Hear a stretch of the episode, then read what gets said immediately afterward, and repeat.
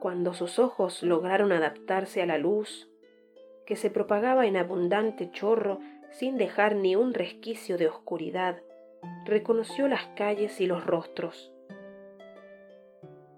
En un solo instante volvieron a su memoria los recuerdos largamente perdidos, y entonces sus ojos se abrieron en ancho asombro. En su pecho estalló una revolución de gozo en cuanto la calidez del ambiente alentó en sus miembros el anhelo de volver a recorrer esa patria olvidada en el afán del sueño.